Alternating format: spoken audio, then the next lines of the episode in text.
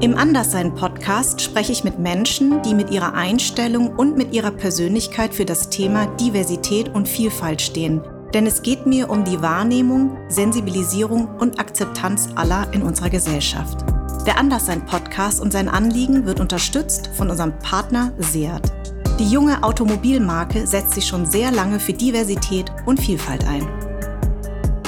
Jill mit zwei L ist halt äh, Unisex. Ah. Mit einem L ist nur weiblich, wie Jill ach, Sander. Ach so, so, ja, mhm. stimmt. Ah. Genau. Dann gibt es noch Jill, halt französisch. Das ja. wird aber Gillis geschrieben, also Jill mit zwei L. Ach, ähm, deswegen, Jill finde ich gut, muss ja. ich sagen. Ja, ja. Äh, als ich noch praktisch den weiblichen Körper hatte, habe ich noch mehr praktisch manchmal männliche Attitüde nach außen getragen, äh, um es halt zu kompensieren. Also ich glaube, ich bin wesentlich weiblicher und sanfter jetzt als Mann, Mann ja. als ich früher war. Von klein auf ähm, habe ich Brüste und Muschis ohne Ende gesehen. Ja. ja? In jeder Mädchenumkleide, überall. Und ja. ähm, mich reizen keine weiblichen Körperteile. Ja. ja, sondern mich reizt der Mensch, der da drin steckt und dann reizt mich von dem Menschen auch die weiblichen Körperteile. Mein heutiger Gast hat auf seiner Homepage einen Satz, den möchte ich gerne mal ähm, vorlesen. Ich selbst habe erfahren, wie es ist, die Verbindung zu sich selbst verloren zu haben, jedoch wie befreiend und heilsam es ist zu, zu erwachen und sein Leben und die Verantwortung wieder in die eigenen Hände zu nehmen. Es ist nie zu spät, seine Träume zu leben, sagt mein heutiger Gast Jill Daimel. Herzlich willkommen. Hallo Minka, ich freue mich, hier sein zu dürfen. Ja. Also ich ähm, finde diesen Satz sehr, sehr schön, weil es wirklich ähm, deine Geschichte, deine Reise beschreibt, denn du bist ein Transmann.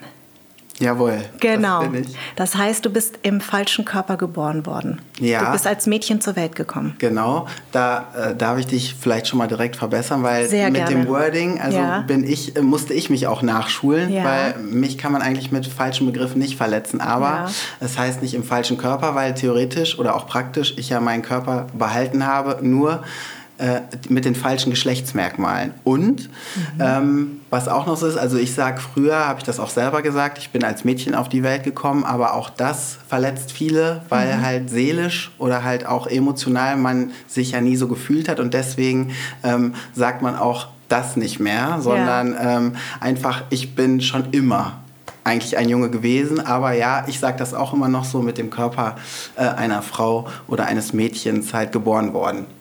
Das Nur ganz korrekt wäre es halt mit den falschen Geschlechtsmerkmalen einer Frau. Ah, okay. Siehst du, und das ist das Schöne am Anderssein. Ich äh, lerne ja immer sehr viel von meinen Gästen und genau deswegen bist du hier, weil ähm, viele ja mit diesem Thema gar keine Berührung haben und deswegen total wichtig. Du bist in Hattingen geboren, mhm. hast eine drei Jahre alte Schwester und deine Eltern sind Ärzte. Ja, die nicht, aber sonst der Rest der Familie. So. Onkel, Tante, nur meine Eltern nicht. Ach, sonst, wirklich? Ja, wirklich. Cousinen, äh, Onkel, Tante, alle, nur meine Eltern nicht. Ah, verstehe.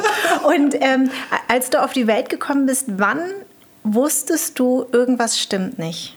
Wusstest du das schon sehr, sehr früh? Ja, also, äh, sobald man sich so zurückerinnern kann, natürlich mhm. ist das auch so ein bisschen irgendwie aus Erzählungen dann. Aber ähm, also meine Mutter hat mir auch immer gesagt, und das sieht man auch an den Fotos, also ich bin mit drei in den Kindergarten gekommen und das sind so die letzten Bilder, wo man mich so mit langen Haaren, mit Kleidchen oder sowas sieht, weil als ich dann mich selber artikulieren konnte und sagen konnte, was ich mir auch wünsche, ähm, war es klar, dass ich keine Röcke anziehen möchte, also so klischeemäßig. Ja. Ne? Ähm, weil da muss man ja auch heute vorsichtig sein. Ja immer dieses junge Mädchen, Rock, nicht Rock, das ist ja auch eigentlich Bullshit, aber bei ja. mir war es halt so klischeemäßig halt, ich hatte nur Jungs als Freunde, ähm, ich wollte kurze Haare haben, ich habe nur mit Autos gespielt und wenn ich mit meiner Schwester Barbie gespielt habe, dann war ich halt Ken. Ne? Also so, äh, es war halt wirklich also ja. so klischeehaft äh, wie ein Junge zu sein, aber ich muss sagen, ähm, ich habe das, glaube ich, nicht so früh als ähm, Bürde oder irgendwie Last gesehen, weil mein Umfeld das halt toleriert hat. Also das mhm. war eigentlich ganz schön. Also es war für meine Eltern total okay. Ähm, wenn man mein Einschulungsbild sieht, denkt man halt, ein kleiner Junge wird eingeschult und meine Eltern hätten ja jetzt auch sagen können, oh, was sollen die Leute sagen, jetzt zieh dir doch mal, du bist doch ein Mädchen oder sowas. Und deswegen auch, äh, wie gesagt, äh, im Freundeskreis, äh, ich war mehr mit den Jungs, aber auch die Mädchen fanden das nicht schlimm. Also deswegen war es gefühlt äh, noch kein Problem. Aber ich habe schon gespürt, dass ich halt als Mädchen in Anführungsstrichen ähm, nicht so wie, sage ich mal, kollektiv die anderen Mädchen war. Ähm Ich, ich fand es interessant an deiner Geschichte, dass vor allem dein Opa dich immer sehr unterstützt hat, das zu sein, wer du bist. Ähm, war das der Vater deiner Mutter oder ja. der Vater? Ah. Mhm. Und ähm, wie, wie kam das denn, dass er sozusagen, weil häufig sind ja eher, das ist ja noch eine ältere mhm. Generation, ähm, dass der, hat er dich einfach verstanden? Hast du mit ihm mal drüber gesprochen, dass er, weil häufig sind ja gerade die Großeltern diejenigen, die sagen, ja, du musst jetzt so sein, du solltest mhm. jetzt so sein, ihr solltet euer Kind so erziehen. Ne? Also nicht alle, aber es gibt sehr viele Großeltern, ja. die so sind. Und das fand ich ja schon erstaunlich. Ja, da muss ich auch vielleicht ein bisschen ausholen, weil das war auch so absurd. Also äh, ich sollte ein Junge werden. Und es gab damals halt so. so. irgendwie einen neumodischen Test, den hat meine Mutter gemacht, ja. äh, irgendwie aus der Schweiz, irgendwie so ein Speicheltest, woran, woran man äh, das Geschlecht des Kindes halt bestimmen konnte und es stand fest, dass ich ein Junge werde. Ach. Und deswegen haben alle mit einem Jungen gerechnet und auch als ich geboren war, hat dann diese äh, Schweizer äh, äh, Klinik oder was auch immer angerufen und gesagt, herzlichen Glückwunsch zur Geburt ihres Sohnes und meine Mutter so, nee, äh, ist ein Mädchen geworden und das war vielleicht eigentlich auch äh, für meinen Opa ähm, ja so ein Punkt, weil der hat, äh, muss man auch sagen, traurigerweise, weil ich ein Mädchen dann war, mhm. äh, zwei Wochen lang nicht mit meiner Mutter gesprochen, weil er halt sich so einen Jungen gewünscht hat, weil ich ja schon eine ältere Schwester habe. Und deswegen glaube ich, hat er das einfach so akzeptiert, weil der wollte halt immer jemanden haben, mit dem er Fußball spielen konnte. Und das war ich dann halt. Mhm. Und deswegen hat er das so angenommen, wie es war, jetzt egal, äh, welches Geschlecht ich habe. Und deswegen war mein Opa, also war ich wirklich immer das Lieblingskind, muss man einfach so sagen. Ne? Meine arme Schwester war immer so ein bisschen zweite Wahl. Ja, aber ähm, ja, deswegen hat der das so akzeptiert. Ja. Und das Spannende war, aber da war er halt auch schon ein bisschen älter. Und ich sag mal, ältere Menschen werden ja manchmal auch ein bisschen wieder jünger im Kopf. Richtig, und wie kleine Kinder. Genau, und als es dann mit den Operationen kam und sowas alles, mein Opa war wirklich der Erste, der es geschafft hat, er zu sagen. Wahnsinn. Ja, also weil er es wahrscheinlich ja. auch, er hat mich einfach so wahrgenommen, wie ich war und ja. gar nicht mehr dann so viel, das glaube ich, reflektiert. Und deswegen ja. äh, war mein Opa eigentlich so, äh, ja, mein, sag ich mal, erster verständnisvollster Mensch. Und äh, den habe ich halt auch dann wirklich, bis er dann gegangen ist, echt begleitet und äh, mich um den gekümmert und gepflegt und sowas. Deswegen ja, der Opa war speziell. Und wie, wie, wie sind deine Eltern damit umgegangen? Also als ähm, klar war, dass, ähm, dass das für dich einfach feststand und dass du das, ähm, du hast ja auch beschrieben, die Pubertät war eigentlich das Schwierigste, weil da wachsen die weiblichen Merkmale. Im Übrigen, selbst als Frau war das für mhm. mich echt schwer. Ne? Mhm. Also ich fand auch, also wenn die erste Regel kam, ja. das fand ich irgendwie, damit konnte ich mich irgendwie überhaupt nicht mhm. anfreunden und äh, die Brüste wachsen, es tut weh. Aber das gehört ja sozusagen zum weiblichen Geschlecht dazu. Aber wenn man eigentlich das Gefühl hat, das gehört nicht zu mir, das muss ein ganz schwerer Schritt gewesen sein, als das dann anfing zu wachsen und man vielleicht gemerkt hat, oh Gott, jetzt kommen die weiblichen Merkmale ja wirklich, sind die so offensichtlich. Ja, und ich muss auch sagen, die Brust ist eigentlich das Schlimmste, weil mhm. es halt auch das ist, was man sieht. Mhm. Ne? Also was man in der Hose hat, das äh, mhm. sieht ja keiner. Und ich bin halt auch selbstverständlich immer in Badehose halt schwimmen gegangen und sowas alles. Das war halt, wie gesagt, normal. Und äh, das war dann schon für mich super super schwierig, weil ich auch gemerkt habe, das hat dann was mit meinen Freunden gemacht, also in meinem Freundeskreis, dass die dann wirklich auch bewusst gemerkt haben, äh, Jill ist ein Mädchen und dass es halt leider auch passiert ist, dass die sich manchmal dann auch in mich verguckt haben, was natürlich dann auch irgendwie blöd war. Ja. Und äh, dass ich halt, wie gesagt, meine Schwester als Vorbild gehabt habe und kollektiv damals, also ich bin 1980 geboren, ähm, war es halt auch mit Homosexualität noch nicht mal in Anführungsstrichen ja. so normal, wie es jetzt ist. Und ja. deswegen, ich hatte halt auch überhaupt nichts im Außen, wo ich jetzt, also Transsexualität hatte ich schon mal gehört, mhm. aber man hat halt auch nichts, äh, wo man sich dran orientieren kann. Und da fing dann zum Glück das Internet schon an, mhm. dass ich da so recherchieren konnte. Aber erstmal habe ich halt gedacht, das geht wieder weg. Ne? Mhm. Also ich habe ganz lange versucht, dann wirklich auch, ich hatte viele weibliche Phasen. Das ist für viele Transjungs auch mittlerweile sehr untypisch. Mhm. Aber ich habe halt wirklich. Was heißt gedacht, das, viele weibliche Phasen? Ja, ich hatte halt nach meiner ziemlich jungstypischen Kindheit halt dann äh, in der Pubertät äh, gemerkt, okay, ähm, wenn du jetzt praktisch dieses Jungs Ding oder dieses junge sein wollen weiterlebst, dann hast du wirklich außen ein Problem, weil ähm, ja, alle haben dann auch meine Eltern gefragt, was ist mit Jill los? Ne?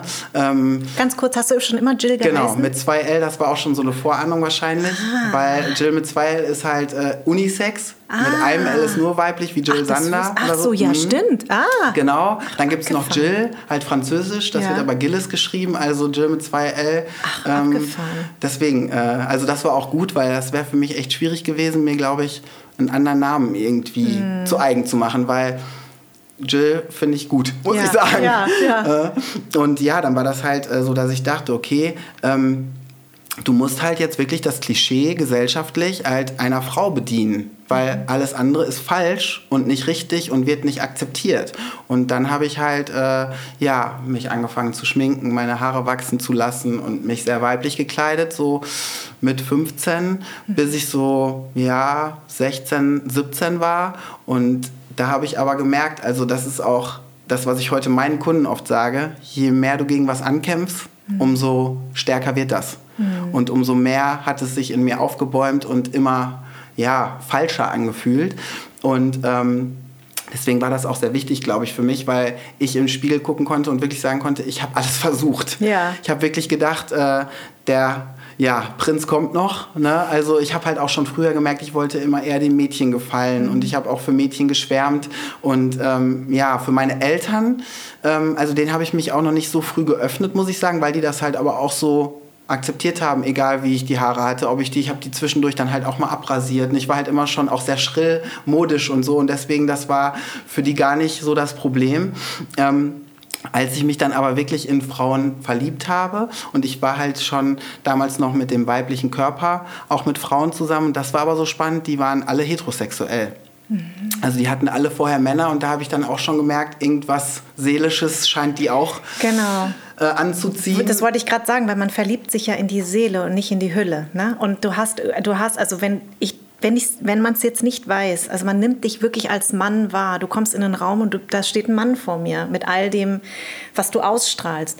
Also deswegen kann ich mir das total gut vorstellen, dass auch wenn du diese weiblichen Merkmale hast, dass man aber dich wirklich als Mann sensed. Also ich fühle mhm. das richtig. Und deswegen glaube ich, ähm, empfinde ich das immer wieder so erstaunlich, auch von Frauen, die oder von Männern und Frauen, die sich vielleicht in das gleiche Geschlecht verlieben, mhm. aber dann eben sagen, ich liebe doch die Seele und nicht das Äußere. Ne? Das, das, das, das mhm. gibt es auch, aber das andere, glaube ich, ist was ganz Tiefes und, ähm, und deswegen kann ich mir das gut vorstellen. Ja, und ich glaube auch, also jetzt im Nachhinein, wenn ich manchmal dann so Videos von früher sehe oder so, als ich noch praktisch den weiblichen Körper hatte, habe ich noch mehr praktisch manchmal männliche Attitüde nach außen getragen, mhm. äh, um es halt zu kompensieren. Also ich glaube, ich bin wesentlich weiblicher und sanfter jetzt als Mann, Mann ja. als ich früher war. Ja. Also deswegen, das ist auch ganz spannend, dass ich da immer versucht habe, irgendwie das in die Waagschale zu legen, so besonders halt, mhm. wie es mhm. soll so ein Junge sein oder so. Und äh, ja, meine Eltern haben das dann auch akzeptiert, muss ich sagen, aber ähm, im Nachhinein weiß ich schon, dass mein Vater zum Beispiel auch, also ich komme wirklich, und ich meine das nicht wertend, aus einer ganz spießbürgerlichen und auch, äh, ja, vielleicht ein bisschen früher so Oberschicht, mhm. ja, ähm, wo alles, wie gesagt, äh, ne, es war klar, dass ich Abitur mache, studieren muss, sowas alles. Und ähm, dass mein Vater da schon ein großes Problem mit hatte, ja. aber es war ganz gut für mich. Er hat das nicht mir zum Vorwurf gemacht, was halt äh, ähm, für meine Mutter ein bisschen blöd war, weil gefühlt sie den Vorwurf bekommen hat. Mhm. Was hat sie falsch gemacht? Deswegen zum Glück habe ich aber eine ältere Schwester, die ja alles ganz normal in Anführungsstrichen gemacht hat, aber ähm, dass die das mit sich geklärt haben und ähm, ich davon nichts mitbekommen habe. Aber ähm, das war auch mein Hauptgrund, da so lange gegen anzukämpfen, eigentlich weil ich halt dachte, ich reiß meine Familie in den Abgrund. Mhm. Ne? Also ich habe halt wirklich, man denkt da mehr an sein Umfeld an, als, an, als sich. an sich. selbst. Genau. Und äh, das war, glaube ich, aber auch das, was mir mein Leben gerettet hat, mhm. weil ich hatte ja wirklich auch eine ganz krasse suizidale Phase mhm. und ich habe das auch nur nicht getan, um praktisch denen dann auch wieder nicht das Leben zu verderben mhm. und durchgehalten, weil ich auch dachte, du kannst dich jetzt hier nicht so ganz feige verpieseln. Für mich wäre es damals gefühlt die Befreiung Befreiung gewesen. Aber habe ich gedacht, du lässt dann einen Scherbenhaufen zurück, dann lieber ein Freak in Anführungsstrichen sein ja. und diesen Weg versuchen zu gehen, ja. als dann diese Notbremse zu ziehen. Aber ich glaube, so in 20 Jahren, wenn es wirklich gesellschaftlich einfach nur noch darum geht, ein Mensch liebt einen Mensch genau. und es ist wirklich total egal, ganz genau auch, mhm. ob das jetzt wirklich dann ein Mann mit Frauenklamotten ist oder mhm. andersrum oder halt beides oder wie mhm. auch immer, glaube ich, dann hätte ich diese äh, äh, OPs nicht machen mhm. müssen. Die also, ja über 20 waren das, ne? Ja, also es waren äh, wirklich äh, sehr, sehr viele, weil sehr viel schiefgelaufen ist. Das mhm. weiß ich aber auch mittlerweile, weil wenn die Seele krank ist, mhm. dann heilt auch nicht der Körper. Und wie gesagt, ich habe eigentlich nie Probleme gehabt, aber es ist dann halt alles nicht verheilt. Und dann mhm. wieder was, auch gerade halt die OP untenrum, mhm. ist sehr, sehr schwierig. Dann ist wieder was abgestorben und dann, ach, dann immer wieder war was. Ja. Aber ähm, im Nachhinein muss ich auch da sagen, alles richtig, weil wirklich auch diese Zeit im Krankenhaus und dann mal aus dem Berufsleben und so raus zu sein, hat mir halt die Zeit gegeben, die ich echt brauchte, um das zu verarbeiten. Mhm. Also ich glaube, wenn ich so, äh, normalerweise wären es vier Operationen, wenn ich das so schnell durchlebt hätte, ja. dann wäre ich auch nicht so in die Abgründe und in die Tiefe meiner Seele gekommen. Mhm, also genau. deswegen glaube ich, äh, also nicht nur glaube ich, sondern im Nachhinein sehe ich das wirklich so als Lottogewinn. Ne? Ich würde sogar noch tiefer gehen eigentlich, dass ähm, ich das mittlerweile auch anders sehe. Also ich versuche und ich glaube, ich bin da schon ganz gut drin, ganz aus der Wertung raus zu sein. Ja. Also wo ich früher gesagt hätte, ich hätte habe eine Depri-Phase oder mir geht's schlecht, mhm. das äh, äh, würde ich so heute gar nicht mehr sagen, sondern das ist, glaube ich, auch, weil wir von klein auf ähm, unsere Emotionen so ein bisschen aberkannt bekommen. Also ich sag mal, unsere Eltern können natürlich schlecht aushalten, wenn es uns nicht gut geht. Und deswegen wird uns immer gesagt so, ja, das tut doch gar nicht weh, ach, ist doch gar nicht so schlimm. Und es wird Stimmt. ausgeredet und deswegen eigentlich heutzutage würde ich gar nicht mehr sagen, mir geht es gerade schlecht, sondern ich vergleiche das immer mit dem Sport. Ich war ja auch Personal Trainer. Mhm. Ich sage immer seelischer Muskelkater dazu, weil ähm, wir trainieren, ja, und äh, sind fast enttäuscht, wenn wir nicht als Bestätigung den Schmerz bekommen, dass mhm. sich halt der Muskel entfaltet. Und wie gesagt, der entfaltet sich ja nach dem Training. Ja. Und Muskelkater, also ich denke, du kannst nach Let's Dance spätestens ja. da auch mitsprechen. Der kann dich ja wirklich so einnehmen, dass du dich echt nicht mehr bewegen kannst. Richtig. Ich konnte früher manchmal nicht in den ersten und dritten Gang schalten oder ja. manchmal nach dem Beintraining nicht die Treppen laufen. Man verbindet das aber im Kopf überhaupt nicht mit was Negativem. Im Gegenteil, man mhm. denkt sich, oh, wie krass. Geil, ich habe genau, was gemacht. Genau, ja, genau. Ne? Und sogar manche ja, Kunden stimmt. haben irgendwann gesagt, bin ich nicht mehr fleißig genug, ich habe gar keinen Muskelkater mehr. Mhm. Und halt, wenn uns, uns Seele schlecht geht, mhm. ähm, dann denken wir mal sofort, okay, genau, mit uns stimmt was nicht, weil wir müssen ja immer auf dieser oberen geraden Linie sein. Und nee, sondern es ist immer ein Auf und Ab und wir leben in einer dualen Welt. Mhm. Es ist immer ein Spiel aus Gegensätzen. Richtig. Und wir haben jeden Gegensatz in uns. Also ich glaube, keiner wäre glücklich, wenn es immer dunkel wäre, keiner wäre wäre glücklich, wenn es immer hell wäre. Und das ist halt auch seelisch so. Und deswegen bin ich mittlerweile, wenn ich merke, es kommt wieder eine in Anführungsstrichen schlechte Depri-Phase. Mittlerweile freue ich mich dann schon, weil ich mhm. weiß, krass, jetzt kommt wieder ein Schattenthema in dir hoch, Jill. Mhm. Das ist wieder anstrengend. Das ist ein emotionaler Marathon, der dir ja. sehr viel abverlangt, aber danach gehst du wieder eine Stufe höher. Also ich freue mich mittlerweile und bewerte das sogar positiv, ja. wenn ich seelisch wirklich in Anführungsstrichen leide. Ja. Ne? Weil ähm, so kommen wir nur weiter. Ja, absolut. Du hast ja vorhin kurz erwähnt, dass in 20 Jahren vielleicht ähm, trans anders gelebt wird. Ich finde es einen ganz interessanten Ansatz, weil der, auf der Schule meines großen Sohnes äh, gibt es keine, Toilette, keine ähm, Gender-Toiletten mehr. Mhm. Die, die Schule hat jetzt schon angefangen und er wächst ganz mhm. selbstverständlich damit auf. Also es gibt natürlich immer noch Jungen- und Mädchen-Toiletten, mhm. ne, weil es geht ja auch um verschiedene Religionen und ja. so, dass du halt das auch bedienen musst. Aber es gibt eben äh, genderfreie Toiletten. Und er hat mir das letztens erzählt und das finde ich total toll.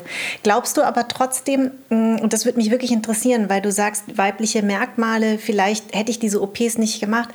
Glaubst du nicht trotzdem, dass dein, deine Seele trotzdem nur heilen kann, weil du diese weiblichen Merkmale, dass die nicht mehr sichtbar waren? Also in dieser Zeit, wie gesagt, schon. Ja. Aber ich glaube halt, dass der Mensch äh, aus männlich und weiblich besteht. Also mhm. jeder Mensch. Und mhm. dass das auch genau das ist. Also das habe ich auch gelernt. Da bin ich so dankbar für, weil wie gesagt, ich hatte früher auch ein Bild im Kopf von einem Mann.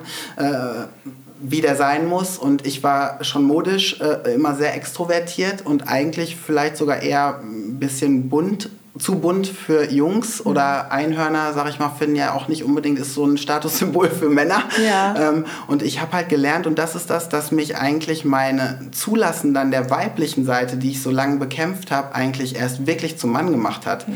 Und ich glaube, dass das auch Frauen wirklich weiblich macht, halt dieses so, äh, nicht auch dieses typische Rollenklischee aus der Vergangenheit noch so, die Frau ist immer dann so, ja, äh, die, die sich anlehnen muss und so, sondern nee, wenn die Frau, also das finde ich auch sehr anziehend, wenn eine Frau halt sich nichts sagen lässt, nicht ja. reinreden lässt und sagt, pass mal auf, bums. Und ich darf halt auch mal meinen Kopf auf den Schoß legen und mhm. sagen, Schatz, ey, heute ne, musst mhm. du mich auf den Arm nehmen. Und ich glaube, dass das halt so der Punkt ist, dass ähm, wenn wir innerlich halt auch das zulassen, mhm. dann ist das Äußere auch nicht so wichtig. Und das ist, glaube ich, auch, was gerade echt passiert, weil wir waren sehr in Äußerlichkeiten, ne? als die Fitnessstudios in den 90er Jahren kamen und sowas. Man muss außen, man muss gut aussehen und eigentlich halt hat das abgelenkt von den inneren Dingen. Ja, man hat versucht, seine inneren ähm, Unzulänglichkeiten und seinen Mangel immer nur im Außen yeah. äh, zu bedienen und gut zu machen. Und das funktioniert halt nicht. Und deswegen finde ich uns da auch, deswegen sage ich oft, ich bin der Verschwörungstheoretiker im Bereich der Liebe, ja. weil ich das anders verstehe, weil ich finde, wir sind da oft noch in der Steinzeit, nämlich weil das hat männlich, weiblich hat mit Äußerlichkeiten halt eigentlich gar nichts zu tun, sondern das ist was Innerliches. Mhm. Und wenn das in, in Balance ist, mhm. glaube ich, und wenn man dann wirklich durch all die Muskelkater seelisch gegangen ist und alle Schattenthemen ins Licht geholt hat, dann interessiert einen das Äußerliche nicht mehr. Also vielleicht auch ganz spannend, jetzt rein sexuell gesehen. Ne? Mhm. Ich bin von klein auf, ähm, habe ich Brüste und Muschis ohne Ende gesehen. Ja. ja? In jeder Mädchenumkleide, überall. Und ja. ähm, mich reizen keine weiblichen Körperteile, ja. ja, sondern mich reizt der Mensch, der da drin steckt und dann reizt mich von dem Menschen auch ja. die weiblichen Körperteile und deswegen, das habe ich bei meinen Jungsfreunden auch so gemerkt, das finde ich auch ein bisschen schade, dass das so separiert wird, auch Nacktheit und so. Mhm. Deswegen, ähm, ich glaube, die Gier oder so ein bisschen auch dieser ja, vielleicht manchmal auch, wo es ins Pornografische geht, mhm. ähm, entsteht, weil es einem so verboten wird. Also wenn ich, wie gesagt, in die Sauna gehe, dann finde ich das eher spannender, auch den Männern in den Schritt zu gucken, um so zu vergleichen. Ja, ja. aber ähm, ich kann verstehen, warum vielleicht früher in der Pubertät äh, äh meine Jungsfreunde sich halt, sag ich mal, irgendwelche Tittenblättchen dann geholt mhm. haben. Und das war aber für mich immer so, dass ich dachte, ich verstehe das nicht. Mhm. Ne, wie kann man nur durch Brüste oder nackte weibliche Sachen, das hat mich halt gefühlt nie angemacht, sondern ja. ich fand es, wie gesagt, eher immer spannender, wenn ich dann mal in einer Jungskabine oder sowas irgendwie die Jungs nackt sehen dur ja. durfte. Ja. Und ich glaube, das ist halt das, wenn wir das innerlich irgendwie hinbekommen, uns dem zu widmen und halt gar nicht mehr auch äh, sexuell immer, das ist ja auch so, immer wieder das neue Abenteuer und irgendwo wieder sich sein Ego bestätigen, sondern wenn wir das innerlich auf die Reihe kriegen, dann ist das wirklich äußerlich egal. Also dann muss das wirklich nur noch eine Seele sein und die Hülle Bums. Also es ist natürlich eine, äh, total schön, wenn du das beschreibst. Ähm, ich habe aber eher das Gefühl, dass sich das in eine komische Richtung entwickelt, einfach durch die sozialen Medien wenn du siehst, wie viele junge Mädchen sich schon spritzen, sich äh, na, dicke Lippen, äh, Kim Kardashian Arsch, äh, große Brüste, wenn du siehst, wer heute in Social Media, mhm. ähm, sag ich mal, sich als Promi in Anführungszeichen bezeichnet und sich da aber wirklich jede Woche einer OP unter, äh, mhm. unterzieht und immer extremer aussieht. Ich habe irgendwie manchmal das Gefühl, wir, wir, wir gehen eigentlich wieder so ein bisschen zurück. Also dieses, ähm, dieses, diese, diese das, was man, was vielleicht Alice Schwarzer mal für uns ähm, erkämpft hat im Feminismus, dass wir uns eigentlich in so eine ganz komische Richtung entwickeln, in diese Optimierung. Ähm, wenn du, ähm, also ich höre ja immer ständig, oh, du siehst gar nicht aus wie mir, ich werde jetzt 47, du siehst gar nicht aus wie 47 und ich denke mir so, aber wie sieht jemand denn aus mit 47? Mhm. Und dann kommt immer gleich, ey, aber du bist Asiatin. Ja. Und dann sage ich übrigens, Leute, jetzt nur mal ganz kurz gesagt, ähm, es ist wissenschaftlich bewiesen, 70 Prozent ist die innere Zufriedenheit und 30 Prozent sind die Gene. Mhm. Das hat ganz viel damit zu tun, wenn ich meine alten Bilder sehe und meine heutigen mhm. Bilder, ist es ein Unterschied, weil ich heute ein zufriedener Mensch bin. Aber du wirst so darauf so reduziert. Und ich finde schon, dass der Druck, ähm, auch in den Medien zu sein, das, was dir vorgelebt ist, dass der viel, viel größer ist als vorher. Also das, was du beschreibst, würde ich mir sehr wünschen, aber ich habe eher das Gegenteil. Jetzt hast du gesagt, jetzt hast du diese Operationen gehabt, also die ja sehr, also du warst dann äußerlich ein Mann. Wieso war das dann plötzlich innerlich so schwer? Weil du die ganze Zeit dafür gekämpft hast und das ist ja manchmal wie vielleicht, oder ich stelle mir das so vor, man hat endlich ein Ziel erreicht und dann ist es wie, als würde jemand einem den Stecker ziehen. Ist es so ein ähnliches Ding oder ist es tatsächlich, dass du gemerkt hast, ähm, dass du zwar äußerlich jetzt das bist, was du bist, aber innerlich eigentlich noch total zerrissen? Oder wie, wie kann man sich das vorstellen? Also auf jeden Fall innerlich diese Zerrissenheit, aber ich glaube, dass das halt so ist, dass ich meine ganze Jugend oder halt die ersten ja, 25 Jahre meines Lebens halt immer ähm, meine ganzen seelischen Probleme auf das Transsein projiziert habe ah, mhm. und gedacht habe, wenn das gelöst ist, ach, dann geht's mir Dann gut. löst sich alles ja. von selbst auf. Aber wie du auch schon gesagt ja. hast und wie gesagt, ich glaube gar nicht nur wir Andersartigen, obwohl ich mhm. glaube, jeder Mensch ist andersartig und gleich. Also auch da ähm, weiß, ja, womit man so als erwachsen und mhm. erwachender Mensch zu tun hat und zu kämpfen hat. Und ähm, dass das, glaube ich, der Punkt ist, ähm, der mich dann nochmal halt zusammenbrechen lassen, so, weil ich mhm. halt echt dachte, so, jetzt sag mir nicht, das war alles umsonst, so ungefähr. ja, ja, klar. Ne? Und ähm, was aber, wie gesagt, im Nachhinein auch ein toller Absturz war, weil ich da erkennen durfte, ey, es ist nicht äußerlich zu lösen, mhm. was innerlich in Anführungsstrichen schief läuft oder gerade gerückt werden muss. Wann hast du dich zum ersten Mal operieren lassen? Wie alt warst du da? Ähm, ich muss mal kurz überlegen, 2007, 27. Ach, so spät erst. Ja, ich war damals noch einer der jüngsten. Deswegen, mhm. das ist so toll, das jetzt auch so retroperspektiv zu sehen, wie toll sich das entwickelt hat, weil mhm. ich bin äh, mit meiner ersten Freundin, nee, das war meine zweite Freundin, die dann praktisch eigentlich auch für mich den Mut hatte, zum Arzt zu gehen oder mit ihrem Frauenarzt zu sprechen, weil ich diesen Mut nicht aufgebracht hätte. Die hat halt gemerkt, das geht nicht, also mhm. ich komme nicht klar. Wussten ähm, alle deine Freundinnen, dass ähm, du dich so fühlst? Also meine erste Zeit? Freundin, die hatte ich mit 18, ne, ähm, bis 20. Ich weiß gar nicht, ob das da auch schon mal ein Thema war. Also ich glaube, klar hat die das gemerkt auch irgendwie, mhm. aber das wurde noch nicht artikuliert, okay. weil das hatte ich selber so für mich noch nicht. Mhm. Und äh, meiner zweiten Freundin habe ich das dann schon gesagt, dass irgendwie, weil das ist halt auch so. Ähm, du möchtest dich gerne körperlich vereinigen mhm. ja, und äh, körperlich kommunizieren. Und ähm, das war für mich aber eine Katastrophe. Also mhm. schon nackt sein, auch für mich alleine. Also ja. es gab Zeiten wirklich, da habe ich mit äh, äh, Unterwäsche geduscht, ja, weil ich Wahnsinn. selber nicht ertragen konnte. Ja. Und es war dann halt auch klar sexuell. Ähm, ich lasse mich nicht anfassen und mhm. ich lasse mich nicht berühren. Also mhm. die ersten Monate ging das immer ganz gut mit sehr, sehr viel Kopfkino, ja, ja, ja, was aber auch bekloppt ist, weil ich mich da total übergangen bin. Aber das, mhm. man möchte ja auch den anderen nicht irgendwie verletzen genau. und ablehnen, weil... Weil der das auf sich bezieht. Genau. Ne? genau. Ne? Und äh, das hat sie dann aber irgendwann gemerkt und hat sie auch gesagt, äh, sie hat dann auch recherchiert und dann hat sie davon äh, halt ihrem Arzt erzählt. Und das war so der Stein eigentlich, der es auch ins Rollen gebracht hat, weil ich glaube ich nicht selber ähm, die Kraft also zu dem Zeitpunkt ja. bekommen hätte. Vielleicht hätte es noch fünf Jahre gedauert. Ja, ne? ja. Und ähm, ja, dann äh, ist das so ein bisschen Selbstläufer geworden. Und, und dein erstes Gespräch mit diesem Arzt, wie war das? Ja, eigentlich katastrophal. Weil? Weil ähm, ich weiß nicht, ob man das kennt, auch von eigenen Problemen oder sowas. Mhm. Ähm, ich konnte am Anfang gar nicht drüber reden. Sobald ich darüber äh, reden wollte, musste, dann gefühlt, äh, bin ich halt in Tränen ausgebrochen und nicht irgendwie, mir liefen ein paar Tränen äh, die Wange runter, sondern das war schon fast hyperventilieren. Ja, ne? Also das war wirklich dann ja. und äh, das konnte ich gar nicht so richtig beschreiben äh, und deswegen, es war katastrophal, aber gleichzeitig auch sehr befreiend, mhm. Ähm, weil er äh, da schon ja, sich auskannte, zwar nicht bei Transmännern, sondern er hat Transfrauen begleitet, aber mhm. trotzdem war das dann auch das erste Mal, dass ich halt dachte, ey krass, da gibt es mhm. Abhilfe für und mhm. ähm, der kennt das und versteht das. Ja. Für den ist das jetzt nichts Neues. Ja, ne? ja. Also es war so beides. Und ähm, ähm, man muss ja zu Psychologen gehen, mhm. die das auch begutachten mhm. und das auch bestätigen. Mhm.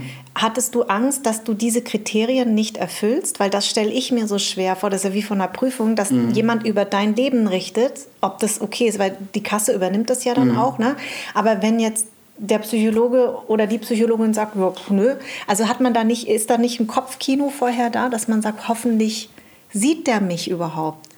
Also da, da war ich vielleicht auch ein bisschen naiv äh, äh oder ähm, ja, äh, äh, vielleicht auch zu verzweifelt, ich weiß es nicht. Also ich habe mich da schon auch im Internet beliest man sich ja vorher und dann gab es da schon Foren, wo auch stand so, ja, man muss fast wie bei einer MPU, also wie so, wie so bei so einem Idiotentest, genau, achte darauf, dass du das und das und das und das machst. Und da habe ich aber dann halt so gedacht, äh, Moment mal, äh, wenn ich dem erzähle, wie es ist, also dann kann man eigentlich nicht daran zweifeln. Und deswegen, weil viele auch gesagt haben, und ich hatte ja diese weiblichen Phasen, mhm. ne, wenn man das erzählt, das könnte auch ausgelegt werden, dass man sich ja nicht sicher ist, warum mhm. hätte man denn dann diese ja, weibliche Phase genau, und so. Genau. Aber ich muss sagen, da war ich halt, glaube ich, einfach ich selbst. Mhm. Und ähm, das war deswegen für mich, also auch bei denen, die hatten keinen Zweifel. Also das war auch super schnell klar, haben die mir auch schon im Gespräch gesagt, sie müssen sich keine Sorgen machen, das ist für uns klar. Weil viele halt auch, und das ist nämlich auch so spannend, die sich dann nämlich, ähm, also es gibt viele Trans-Männer, die trans sind, aber bei denen es abgelehnt wurde, aber die haben sich dann so sehr beeinflussen lassen mhm. und halt diese Kriterien erfüllen wollen. Nur ein Psychologe, der seine Arbeit in Anführungsstrichen richtig oder gut macht, merkt halt einfach, glaube ja. ich, macht mir einer was vor oder nicht. Ja, genau. Und dann, glaube ich, war eher dieses, ich will diese Kriterien erfüllen, diese Maske aufsetzen, vielleicht für den Psychologen halt nicht so ganz einsichtig und er hat sich gedacht, irgendwas stimmt da nicht. Mhm. Also deswegen glaube ich, wenn man ehrlich von sich selbst erzählt, ähm, gibt es da keine Probleme. Mhm. Aber ähm, ich habe halt auch nur zwei Gutachter kennengelernt. Ne? Ja. Das gibt es ja auch äh, in Scharen und vielleicht genauso wie äh, ja, falsche Urteile manchmal gesprochen werden, genau. gibt es bestimmt Leute, die trotzdem echt waren und trotzdem Nein bekommen haben mhm. oder sowas. Aber ähm, das ist schon auch trotzdem beängstigend, aber es war für mich irgendwie ähm, in, zu dem Zeitpunkt auch noch nicht so schlimm, weil auch wenn sich das jetzt komisch anhört, ich habe zu dem Zeitpunkt immer noch nicht gedacht, dass ich das schaffe durchzuziehen. Mhm. Also, weil da hat man ja noch gar nichts mit den medizinischen Dingen zu tun ja. bei den Gutachten. Und deswegen ja. habe ich gedacht, selbst wenn der jetzt sagt, ach nee, dann soll das vielleicht so sein. Ähm, Jill, ich würde gerne noch mal ähm, auf eine Sache zurück. Ähm, mit 27 hattest du, ähm, hast, hattest du deine erste OP. Wann hast du es deinen Eltern gesagt? Meine Schwester hat es meinen Eltern gesagt. Ehrlich? Ja. Also ähm, das war irgendwie so eine Sache, äh, genauso wie früher. Ich habe früher äh, Zigaretten geraucht. Ne? Das habe ich mich vor meinen Eltern auch nicht getraut, bis ich, glaube ich, 28 war oder so.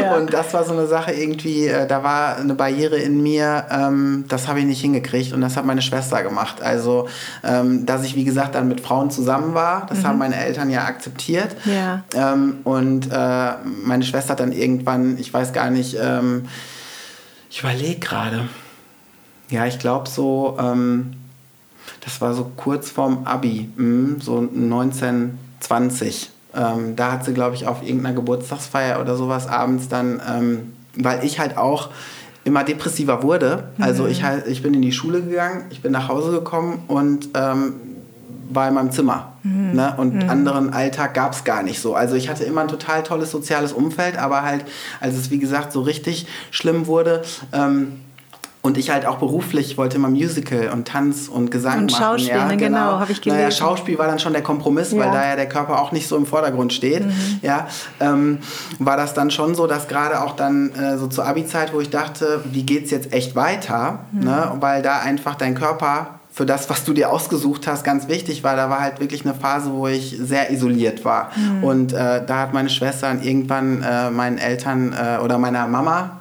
das gesagt. Meine Mama war immer so die Brücke zu meinem Papa. Ja.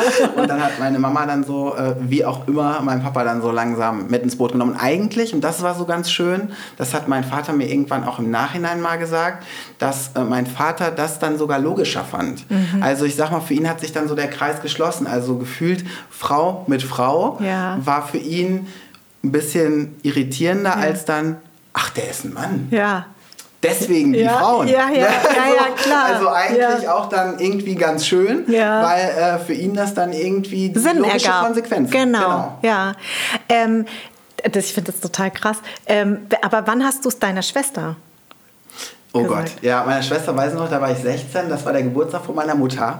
Immer ähm, die Geburtstage? Ja, ja, ja, Aber bei dir muss man aufpassen, wenn man Geburtstag hat, dann kommst du mit irgendwas um die Ecke. Ja, weil das ja auch, also wie gesagt, wir sind eine Familie, wo man auch viel äh, feiert und wirklich zusammen ist. Und äh, da habe ich dann, glaube ich, auch äh, äh damals noch äh, so die ersten alkoholischen Getränke, Chris Sekt oder sowas. Und da habe ich mich halt äh, mit 16 dann, weil ich wirklich da auch sehr traurig war, mich, glaube ich, alkoholisch auch ein bisschen überschätzt, sagen wir es mal so.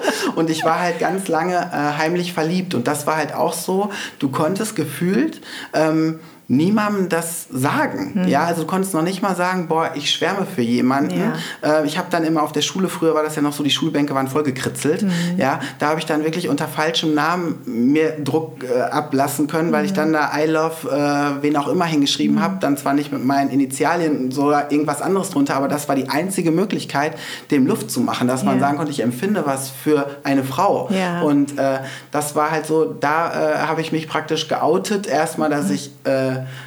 auf Frauen stehe. Also ich mhm. habe auch nie gesagt, dass ich lesbisch bin, weil das mhm. fühlte sich für mich halt, wie gesagt, auch nicht, nicht richtig, richtig an, an das genau. Wording. Ja. Und da bin ich halt zusammengebrochen und habe meiner Schwester gesagt, also ging es noch gar nicht um Trans, mhm. sondern dass ich gesagt habe, ich so, Sina, ich muss jetzt was sagen und du bist, oh Gott, oh Gott. Und ne, ich bin dann auch wieder in diesen Tränen und Hyperventilieren ausgebrochen. Ja. Und da hat sie schon gedacht, jetzt, ich bin krank. Ja. Ja, ne? also, ja, ja, klar, sie dachte, jetzt kommt was ganz Schlimmes. Genau. Ne? Ja, genau. Und für mich war das ja aber was ganz Schlimmes. Und dann äh, habe ich gesagt, ja, ich habe mich in eine Frau verliebt. Und das Krasse war, dass meine Schwester halt direkt die Antwort gegeben hat in Punkt, Punkt, Punkt. Und dann war ich baff. Da habe ich gedacht, Ach du Krass. Kacke, ja. wie offensichtlich, ne? Ja. Und äh, ja, dann war sie, wie gesagt, total erleichtert, was ich nicht verstehen konnte, weil es für mich ja nun mal diese todbringende Krankheit war ja. irgendwie. Ja. Äh, aber dann ähm, war das, glaube ich, so ein Prozess. Aber das erste Mal, glaube ich, äh, habe ich das zusammen mit meiner zweiten Freundin gemacht, dass äh, sie dann auch gesagt hat, du musst der Sina das jetzt mal sagen, weil ähm, Sina zwar noch Medizin studiert hat, mhm. aber halt auch, weil das ja medizinisch auch gerade...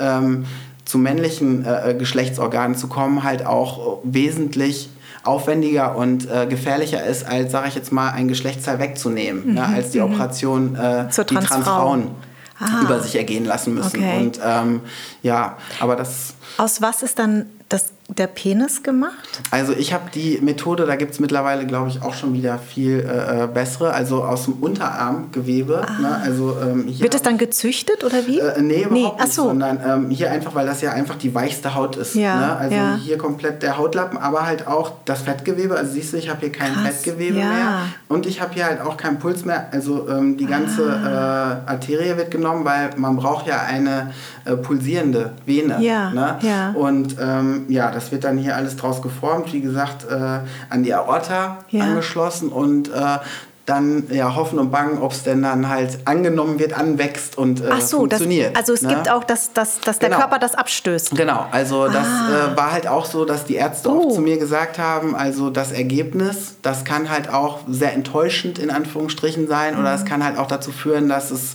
äh, abgestoßen wird. Wie gesagt, man hat ja dann trotzdem auch noch einen anderen Arm oder so, mhm. aber ähm, ich habe halt immer gesagt, meine Ausgangsbasis, obwohl mhm. mein Frauenarzt immer gesagt hat, es ist eigentlich viel zu schade, das alles zu zerstören, weil bei ja. mir alles wie ein Bilderbuch war, auch ja. innerlich irgendwie. Ja, ja also ähm, aber für mich gab es ja keinen schlimmeren Zustand, als wirklich halt äh, ähm, ja eine Scheide zu haben. Mhm. Ne? Und mhm. deswegen, selbst wenn man mich zugenäht hätte mhm. und da gar nichts gewesen wäre, dann wäre das erleichternder gewesen als halt äh, das Weibliche. Und von daher war das für mich ein Risiko, was jetzt gefühlt dann natürlich irgendwie im Raum stand und mhm. bei mir halt auch leider ein bisschen eingetreten ist. Ich hatte Durchblutungsstörungen und sowas alles, aber es wäre nie schlimmer gewesen als der Ausgangspunkt. Ja, du bist ja sehr tätowiert. Mhm. Hast du das erst danach gemacht, als du, als du vollkommen warst? Äh, nee, ich habe vorher schon damit angefangen und ich glaube auch, also ich wäre auch unabhängig davon so bunt, glaube ich, geworden, ja. aber ich habe das schon dann auch genutzt, weil ähm, ich wirklich dann schlechtes Heilfleisch hatte. Also als meine Brust äh, äh abgenommen wurde, die Mastektomie, ähm, ist das Ganze, ähm, ich habe die Fäden nicht vertragen, das waren so selbstauflösende und dann sind alle Narben wieder aufgegangen. Oh. Und äh, als du dann denkst, so, boah, jetzt bist die Brust endlich los, gehst an den Strand, so mhm. mit nacktem Oberkörper, habe ich mich auch nicht getraut, weil es bei mir so aussah, also wirklich so vier Zentimeter äh, blutig wulstige Narben, Krass. als ob man mich durchgesägt hätte. Ah, ne? okay. ne? Und dann denkst du halt auch so, ja, kannst du direkt an den Kopf schreiben, also da waren mal Brüste dran. Das hat mich dann auch erstmal so ein bisschen ja. gehemmt, aber das wurde dann auch ein bisschen korrigiert, aber äh, deswegen habe ich mir dann dann sehr schnell äh, die Brust tätowieren lassen. Also das hätte ich, glaube ich, auch gemacht, aber nicht zu diesem Zeitpunkt dann. Okay. Ne? Oder halt auch der Unterarm, was eigentlich auch im Nachhinein also nicht blöd ist, weil ich weiß, ganz viele ähm, leiden dann noch drunter. Also ich will ja keinem zu nahe treten, mhm. aber äh, für mich jetzt im Nachhinein, diese Narbe halt am Arm, ne? mhm. ne? das ist halt für Trans-Jungs. Mhm direkt auch so ein, ich habe einen Stempel. Ja, deswegen ah. tragen viele auch ein Schweißband oder äh, lassen den Ärmel oft unten, weil es gefühlt halt immer was ist, was dich daran äh, erinnert. Ähm, ja, und nicht nur erinnert, sondern ähm, ich wollte auch damals nie, dass das irgendjemand erfährt. Mhm. Ne? Also du willst eigentlich, also nicht alle vielleicht, aber äh, gefühlt ganz viele wollen das nicht in die Öffentlichkeit tragen. Mhm. Das wollte ich übrigens auch nicht. Das kam auch nur durch einen Schauspieljob. Können wir gleich auch nochmal gucken. Ja. Aber deswegen, das ist immer gefühlt dann sowas, wo man denkt, ja, Jetzt äh, ne, hast du ein kurzes T-Shirt an, man mhm. sieht diese Narbe, wissen alle sofort Bescheid, weiß natürlich keiner, nee, gar der sich keiner damit weiß beschäftigt. Das. Ich wollte gerade sagen, genau. genau. Aber das, das hat ja immer was mit dem zu tun, wie man Ganz sich selber genau. fühlt. Ne? Genau. Und dass das, das ähm, und weißt du, das ist so witzig, also was heißt witzig, das ist so interessant, weil ähm, ich jeder hat ja immer so seine, sein Ding mit seiner Andersartigkeit. Und das ist ja häufig, dass andere ja mit so einem Unverständnis reagieren. Und deswegen ist mir das ja auch so wichtig, solche Gespräche, weil man ja plötzlich merkt, eigentlich, wenn jeder guckt in, innerlich, hat er ja irgendwas, wo du ja auch richtig meintest, jeder ist anders oder jeder ist gleich. Weil wir haben, wenn wir ganz tief gucken, haben wir alle eine Andersartigkeit. Und ähm, man denkt immer, das ist manchmal so offensichtlich, das möchte man nicht zeigen oder man steht total dazu. Das dauert ja ein bisschen, das ist ja ein Prozess. Wann ist dir, wann kannst du dich daran erinnern, dass du wirklich wusstest, dass ich bin anders? Kam das mit drei? Oder kam das erst in der Pubertät? Ja, obwohl das war schon, glaube ich, also wie gesagt, nicht bewusst, aber unbewusst wusste ich das, glaube ich, schon immer. Hm. Also, ähm, weil ich eigentlich auch ein bisschen stolz dann drauf war, ähm, das ist ja auch das Schöne. Wie gesagt, dass es ja nie nur eine Schattenseite gibt, es gibt ja immer eine Lichtseite. Ja. Also es gibt, äh, wie gesagt, ob es todbringende Krankheiten sind, mhm. äh, ähm, nichts ist nur in Anführungsstrichen schlecht oder so, sondern es hat auch immer was Positives. Ja. Und dass ich halt mich schon dann damals noch gefühlt als Mädchen, wie ich mich ja ähm, identifiziert habe, also nicht innerlich, aber halt mhm. äußerlich, ähm, war das schon halt cool, dass ich halt äh, von den Jungs akzeptiert wurde und ähm, hat zwar auch ein bisschen Kampf gebraucht, aber das zum Beispiel dann in der Fußballmannschaft, wo am Anfang alle gesagt haben, oh, was will denn jetzt das Mädchen hier so, mhm. äh, war ich dann Spielführer und ich war halt eigentlich immer die, die sehr auch von Jungs im Umfeld bewundert wurde oder halt einfach so, ich war halt sehr gut im Sport, ich bin früher weiß ich noch beim Skaten, da war ich halt dann nicht das Mädchen, so wie man es noch genannt hat, die Betty, die da saß, sondern ich war halt auch mit in den Halfpipes und das war halt dann für viele einfach eine Sensation. Ja. Ne, dass da halt ein Mädchen äh, genauso mithält äh, wie die Jungs oder bei den Bundesjugendspielen, weiß ich noch, in der Grundschule ich meine, es hat jetzt Wettkampfcharakter, mhm. aber egal. Mhm. Da hatte ich dann Ehrenurkunde und ich hatte halt äh, die beste Punktzahl auch über alle Jungs. Also ich habe den Schulrekord aufgestellt. Ne? Ja, ne? ja. Und da habe ich mich dann schon positiv anders auch gefühlt. Ja, ne? Also deswegen, das war schon irgendwie immer ja, eine Mischung aus ähm, negativ anders, in Anführungsstrichen, und halt und positiv, positiv, anders. anders. Ähm, jetzt hast du vorhin gesagt, du, du, wolltest das eigentlich nicht öffentlich machen, mhm. das kam durch einen Job. Mhm. Was ist da passiert? Ja, ich wollte ja, wie gesagt, halt äh, immer auf die Bühne. Ich ja. bin halt auch eine Rampensau. Ich wollte mich schon mit sechs, war ich schon Mini-Playback-Show, äh, habe ich mich schon beworben gehabt. Ja, leider äh, als Vanille-Eis damals auch, also eigentlich als ah, Mann. Geil, aber ja, den hatten sie da schon. Ja. Ähm, nee, aber dann äh, gab es da halt so ein Projekt und ähm, da habe ich dann mitgemacht, wie gesagt, schon komplett fertig. Äh, und dann sollten wir aber halt als Zusatz äh, über unsere Kindheit erzählen und Bilder aus unserer Kindheit zeigen. Ah. Und da habe ich gedacht, ach du Scheiße, ja. ne, was machst du jetzt? Und dann habe ich mich den Produzenten anvertraut, ähm, die da auch totales Verständnis für hatten, dass sie gesagt haben, Jill, also wenn du das nicht möchtest, also dann kannst du zwar nicht an diesem Projekt teilnehmen, dann bist mhm. du halt raus. Mhm. Äh, ähm, nur die haben mir dann eigentlich auch so einen tollen Hinweis mit auf den Weg gegeben, nämlich gesagt, nur wir sagen dir eins, selbst wenn du im Kleinstadttheater äh, irgendwo spielst, du wirst immer halt gefühlt fremdbestimmt bleiben und Angst haben müssen, dass dich jemand erkennt und vielleicht dich fremd outet, weil mhm. ähm, du bist halt jemand, der Wiedererkennungswert hat und wenn dann da einer sitzt und der mit dir Abi gemacht hat und denkt so, mhm. der Jill, mhm. das ist doch die Jill. Also da mhm. gibt es ja immer dann praktisch, wenn du genau. öffentlich bist, die Möglichkeit. Und dann haben die halt gesagt, ähm, was hältst du davon? Ich weiß, dass da auch von denen natürlich direkt so im Kopf war, krasse Story. ja, Geil, genau, Jackpot, Jackpot. Genau, aber das muss ich auch sagen, ja. also ich habe mich nie von Medien ausgenutzt gefühlt, weil ja. selbst wenn es vielleicht Sensationssucht von manchen war, aber ich fand es gut dann, dass auch drüber gesprochen Zu wurde. Sprechen, Und genau. ob die das dann so für sich nutzen, das ist ja dann äh, mir Hupe. Mhm. Aber dann habe ich halt gesagt, okay, ähm, mache ich das jetzt oder nicht? Und dann kamen aber auch wieder meine Eltern. Ja, ähm, diese äh, spießige Gesellschaft. ja. Und äh, dann habe ich das halt meinen Eltern gesagt und das hat meinen Eltern schon auch Angst gemacht. Aber mhm. die haben schon gesagt, äh, Jill, wir unterstützen dich. Ne? Und dann habe ich halt gedacht, okay, ich glaube, ich habe äh, zwei Monate vor dieser Ausstrahlung nicht geschlafen mhm. und danach auch gedacht, jeder, der mich im Supermarkt nur angeguckt hat, oh Gott, oh Gott. Aber es war gleichzeitig, und das ist halt so schön, es war das Heilsamste, mhm. was mir passieren konnte. Mhm. Weil sonst würden wir jetzt hier auch nicht sitzen. Richtig. Und das hat mich noch näher zu meiner Passion und zu meiner Lebensaufgabe gebracht. Die da ist? Ja, Menschen zu inspirieren, aufzuklären ja. und ähm, ja, die Welt zu verändern mhm. ne? und mutig zu sein. Ja. Und äh, ich habe, wie gesagt, vielleicht fünf negative E-Mails bekommen, die aber auch sehr respektvoll waren, muss mhm. ich sagen. Mhm. Ähm, und sonst wurde ich überschüttet von positiven Sachen, selbst meine Eltern halt. Und das fand ich auch so toll, dass meine Eltern dann auch wirklich so stolz waren, also nicht nur auf mich, sondern auch, finde ich, dass sie das geerntet haben, was sie gesät haben. Ja. Weil denen halt auch gesagt wurde, von den spießigsten Verwandten und Bekannten, von denen man es nie gedacht hätte, so, mein Gott, krass, wie ihr auch seid, ne? ja, toll. was ihr gemacht habt. Ne? Ja. Ne? Und das hat mich fast noch mehr berührt als ja. mein eigenes. Und ja, da war halt dann so, da wusste ich, jetzt bin ich frei. Mhm. Und ähm, dann habe ich halt auch, und das war das Spannende, ja, meinen Berufswunsch, halt auf die Bühne zu gehen, halt mit meiner authentischen Wirklichkeit mhm. verbinden können. Mhm. Ne? Mhm. Also nicht nur Rollen zu spielen oder halt äh, äh, zu tanzen oder was zu performen, sondern ich selbst sein zu dürfen, mhm. aber trotzdem in dem Kontext, den ich so mag. Also ich liebe halt einfach die Medienwelt. Ne? Ja, das ist ja. halt einfach so und darf da jetzt auch noch mich selbst darstellen. Ja, ja und ja. dadurch so viel hoffentlich Liebe und äh, ja, Positivität verbreiten. Hast du das Gefühl, dass das tatsächlich immer noch äh, dieselben Ängste und dieselben Verunsicherungen sind oder hat sich das etwas gewandelt? Also ein bisschen hat sich das gewandelt, weil, wie gesagt, also viele, und das ist wahrscheinlich auch vielleicht seelisch so, ich glaube auch immer, die jungen Leute sind viel reifer, als wir meinen. Mhm.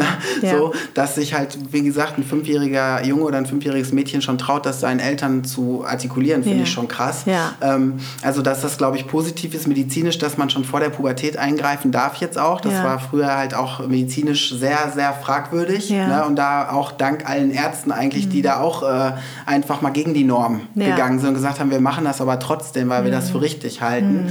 Ähm, deswegen, ich glaube, die Pubertät ist schon, ähm, ja, das Schlimmste. Und wenn man das, glaube ich, direkt in die richtige Pubertät ja. überleitet. Gerade Transfrauen bleibt mhm. da viel erspart, weil wenn einmal Testosteron durch deine Adern geflossen ist, äh, mhm. also rein körperlich, ähm, ist das schwerer wieder umkehrbar als, sag ich mal, einer Frau. Äh, selbst wenn man dir jetzt Testosteron einflößen ja. würde, dann würdest ja. du halt auch äh, in die Pubertät eines ja. Jungen kommen und das würde halt einfach seinen Lauf nehmen. Ne? Deswegen glaube ich, dass das schon vorteilhaft ist, mhm. aber ähm, ich glaube, wie wir ja gerade auch schon gesagt haben, das Problem, was man selber hat mhm. und mag es noch so nichtig sein, ist das Schlimmste. Mhm. Und es kommt natürlich auch immer auf den sozialen Kontext an, ne? auch wieder auf Religion, auf Herkunft. Mhm. Das spielt ja auch noch da rein, wie viele äh, ähm, Transjungs auch mit Migrationshintergrund, wo ja. es vielleicht kulturell noch ganz anders ist, genau. ähm, glaube ich, denen fällt es nicht leichter jetzt mhm. äh, als früher. Ne? Ja. Also ja. deswegen, ich glaube schon, äh, dass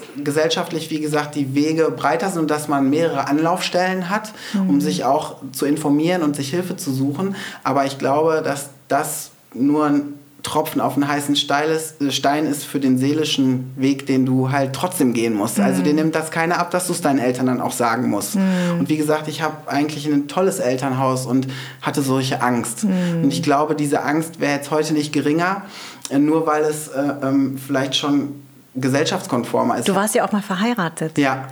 Ähm, wie lange? Äh, zweieinhalb Jahre. Zweieinhalb Jahre. Ja.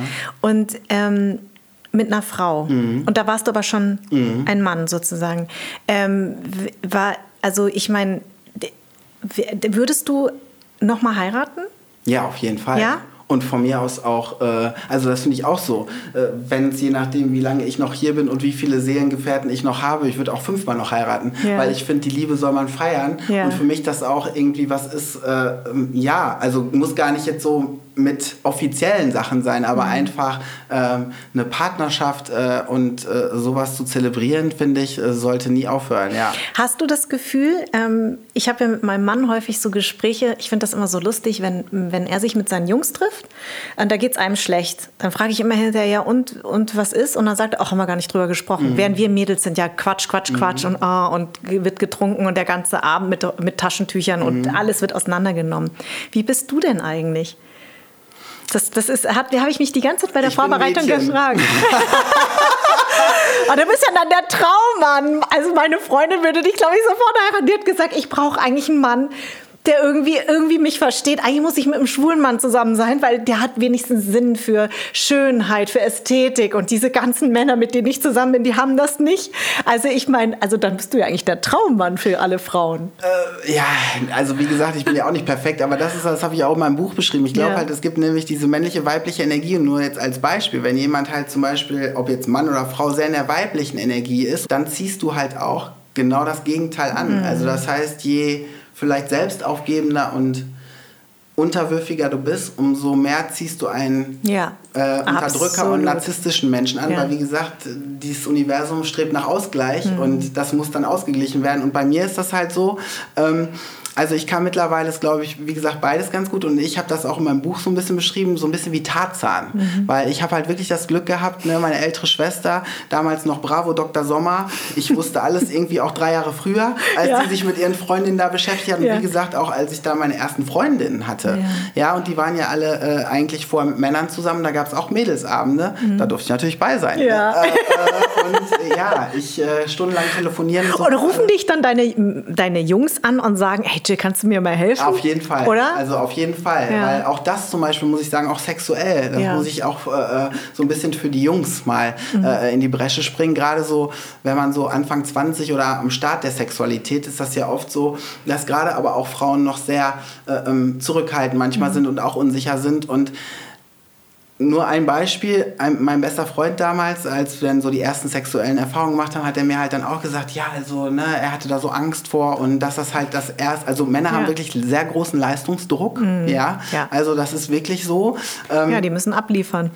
Müssen sie eigentlich gar nicht, ne? Ja, aber, aber, ja klar, aber es ist so offensichtlich. Ja, ja, genau. Im Gegensatz zu einer Frau, die kann ja viel vorspielen. Ne? Ja? Aber ja, ähm, klar. und dann hat er mir halt auch gesagt, dass äh, ähm, jedes Mal zum Beispiel der Orgasmus gemeinsam stattfindet. Mhm. Ne? Und wie gesagt, ich kannte das jetzt durch meine Schwester und so und dass gerade halt auch dann der Orgasmus gerade beim Akt schon Ja. was ist, was man auch, da braucht man schon auch über seinen Körper selber Informationen Ja. und da muss man sich schon ein bisschen auch eingrooven und ich glaube, Ja. dass die weibliche Sexualität, also in meinem Umfeld eher so mit Ende 20 richtig so Ja. ins Vollgas ging und dass man da mutiger wurde und gesagt hat, so das nehme ich mir jetzt Ja. oder so. Und deswegen fand ich das so schade, weil er war total stolz, Mhm. aber ich habe ihm dann halt auch diese Illusion, glaube ich, genommen, ja, weil ich dann gesagt habe, ich Ja. so, Nope. ich kann es mir nicht vorstellen. Und das finde ich so schade, weil Ja. ein Mann ist, und da bin ich so froh, weil ich nicht auf, äh, äh, ja, die Informationen meiner partnerschaftlichen äh, äh, Ja. ja. Frauen gegenüber angewiesen war, sondern ich hatte diese Informationen schon. Ja, Ja, ja, Und wie gesagt, meinen weiblichen Körper, ich kenne mich jetzt noch mit weiblichen Körpern besser Ja, aus mit ja. männlichen, weil den hatte ich ja länger. Ja, Ne? Also ja. deswegen, ich musste mich auch erstmal an meinen Penis und so gewöhnen. Da wusste ich, Ja. als ich den in der Hand hatte, dachte ich, ich damit jetzt? so, also da gibt es eine Vorstellung Ja, zu, klar. aber wie du das dann umsetzt und Und ähm, du hast ja so eine Pumpe, oder? Oder wie muss man sich das vorstellen, die Erektion? Also ja, das ist, da- so, also man kriegt äh, äh, unechte Schwellkörper. Ja. Also das ist halt gar nicht auch für Transmänner gemacht, sondern halt für Männer, die auch äh, Krebs oder irgendwie äh, Impotenz oder sowas haben. Also Ah. das ist praktisch schon immer auf dem, ne, nicht immer, aber schon lange auf dem medizinischen Markt. Das Ja. ist halt, kriegt man unechte Schwellkörper eingebaut und da wird halt im Unterleib wie so ein Flüssigkeitsreservoir. Ich kann dir gleich mal meinen Implantatpass zeigen. Da ja, ist das aufgemalt. Ah. Da kriegt man so ein Flüssigkeitsreservoir. Also das ist ein in sich geschlossenes System. Das sieht man ah. äußerlich auch nicht. Und ich habe halt links ein äh, Silikonimplantat äh, im Ei äh, oder im Sack und rechts ist dann halt aber auch so wie ein Zylinder geformt, halt dann wie so ein Pumpmechanismus. Und Ach, wenn man den dann drückt, wird halt aus diesem im Unterleib äh, ah. eingesetzten Reservoir halt in die Schwellkörper die Flüssigkeit gepumpt. Und dann kriegt man halt eine Erektion. Und dann gibt es da halt auch noch so ein Ventil, also auch, äh, wo man dann draufdrücken muss und dann läuft die halt wieder zurück und dann geht es wieder runter. Wahnsinn. Also, was die Medizin ja, heutzutage, oder? Ja, ja. ja ich also, glaube aber auch, dass es bald wirklich wahrscheinlich auch über den Kopf funktionieren wird. Ja, ja. Wenn du jetzt so diese Tra Trans-Szene dir anguckst, wie nehmen sie dich eigentlich wahr? Also gibt es da, weil ich habe ja häufig auch mit der Barbie Bergout darüber ges äh, gesprochen, dass die Drag Queen-Szene ja besonders auf sie guckt, wenn jemand viel in der Öffentlichkeit mhm. ist, da ist man ja auch viel, viel Kritik ausgesetzt. Auf ist das bei dir auch so? Also das ist jetzt nicht mehr so, aber das glaube ich halt auch, je mehr du an dir abarbeitest und wie du den Menschen begegnest, äh, ähm, ich kriege wirklich fast gar keinen Gegenwind mehr. Mhm. Also, ähm, weil ich glaube ich auch weiß, wenn die Leute mir mal negativ schreiben, dann kriegen sie halt auch eine Antwort, die glaube ich dann auch keine Antwort zurück mehr zulässt. Mhm. Also, weil ich mhm. nicht mit dem Ego dann denke, ich muss da jetzt in den Kampf gehen und jemanden halt belehren. Ja. ja ähm, aber Ach, da würde ich mir so gern von dir abgucken. Ich kann das irgendwie nicht. Und ich, das kann ich leg, lernen, Kai. Ich weiß und ich lege mich auch immer an und es ist auch echt so, dass, äh, weil das ist so dieses kleine asiatische Kind, was natürlich auch immer so ein bisschen drunter gelitten mhm. hat und dann fühlt man sich so wahnsinnig mhm. angegriffen und dass man lernen muss, sozusagen drüber zu stehen, das ist so unfassbar schwer. Ja, aber noch nicht mal drüber stehen, das mhm. ist auch schon wieder, sondern einfach zu merken, das hat nichts jetzt mit dir zu tun, mhm. sondern das ist in dem anderen. Ja. Und der projiziert, also wie gesagt, dieser ja, schöne ja. Spruch auch, wie jemand mit dir umgeht, sagt nichts über dich aus, sondern mhm. nur über den, wie du darauf reagierst. Genau. Das sagt was über dich aus. Ja, ne? richtig. Und das habe ich schon so oft erlebt, dass ich wirklich ich sag mal, Hatern mhm. dann persönliche Nachrichten geschrieben habe, mhm. ja, und wirklich gesagt habe, du, pass mal auf, ich finde das total okay, ja, mhm. ähm, nur irgendwas scheint in dir zu sein, dass es tut mir, ich habe mich sogar äh, äh, entschuldigt, dass es mir leid tut, dass ich äh, das in ihm auslöse mhm. und wenn ich irgendwas tun kann, ja, ja wirklich. Geil. Wenn ich irgendwas tun kann, ja. um ihn auch aufzuklären, weil ja. es scheint ja ein Thema zu sein, sonst würde mhm. er ja nicht das Bedürfnis haben, dir weil wenn dir das scheißegal ist, dann ne, ja. äh, guckst du ja nicht hin. Also, ne, und da kamen manchmal dann wirklich Nachrichten zurück, oh mein Gott, wie krass ist das denn? Also, ja. ne, mhm. Wo dann wirklich äh, eine Reflexion stattgefunden hat. Ne? Und deswegen, ähm, mittlerweile ist es nicht mehr so, aber früher ähm, war das schon so, weil halt auch ähm, viele dann gesagt haben, ich bin halt sensationsgeil und ich nutze mhm. das aus, um halt in die Öffentlichkeit zu kommen. Und ähm, was ein bisschen schade ist, aber verstehe ich auch, wie gesagt, psychologisch, äh, gerade in halt dann auch Transgruppen, mhm. es ist meistens am krassesten untereinander. Ne? Mhm. Also das ist ja dann oft so, ne, dass gerade wie gesagt kennt man das ja schon auch so aus der schwulen Szene oft hier so ja. ne, oder Drag Queens ja. oder so, wie es dann da manchmal äh, untereinander abgeht, abgeht genau. genau. Und ähm, dass ich aber äh, ähm, ja mich das wie gesagt nicht mehr so trifft. Ich auch, muss ich sagen, mir das gar nicht mehr so reinziehe. Früher war ich in ganz vielen Facebook-Gruppen, weil ich auch dachte, da kannst du halt noch was Gutes leisten. Wenn mhm. mir das dann nicht mehr entsprach und ich gesagt da ist nur noch Hetze oder so, dann gehe ich halt auch, ja. ja. oder lese es mir gar nicht durch. Ähm, aber ich glaube, ähm, zum Beispiel auch, dass äh, äh, früher hieß es Umwandlung. Mhm. Ja, ich glaube, du hast es vorhin sogar auch einmal gesagt, ja. Keine. Ja, ja. Und äh, ähm, für mich war es erstmal eine komplette Umwandlung. Und ich sage es auch immer wieder, selbst wenn es für mich eine Reise auf den Mond wäre. Ja. Äh, das ist ja mein subjektives Empfinden, aber ja. das habe ich halt auch lernen dürfen, dieses Wording, ja. selbst als Betroffener, dass es ja. viele halt einfach verletzt. Das heißt halt Angleichung. Ja, und dann mm, ist es okay. ja jetzt oft noch so, dass aber so eiche alten Videos halt einfach im Netz noch äh, äh, sind und dann halt auch so Sachen kommen wie, ja, äh, jetzt bist du da schon außen und sowas irgendwie, jetzt äh, achtest du noch nicht mal darauf oder wenn halt sowas mm. auch in der Redaktion untertitelt wird oder nachvertont, ja. was natürlich ein Sprecher da einspricht, ja. muss ich ganz ehrlich sagen, ich kann darauf hinweisen, ja. aber das liegt nicht in meiner Macht. Ne? also da richtig. kriegt man dann zwischendurch schon nochmal wieder Hinweise, ja. die dann auch, wie gesagt, nicht unbedingt immer sehr nett sind, aber ähm, kann ich also wirklich da kann ich super gut mit umgehen. Weißt du, was ich schön finde mit dem Wording? Ne? Ich musste ja auch für meinen Podcast erstmal das richtige Wording lernen. Das ist ja das, was die Leute häufig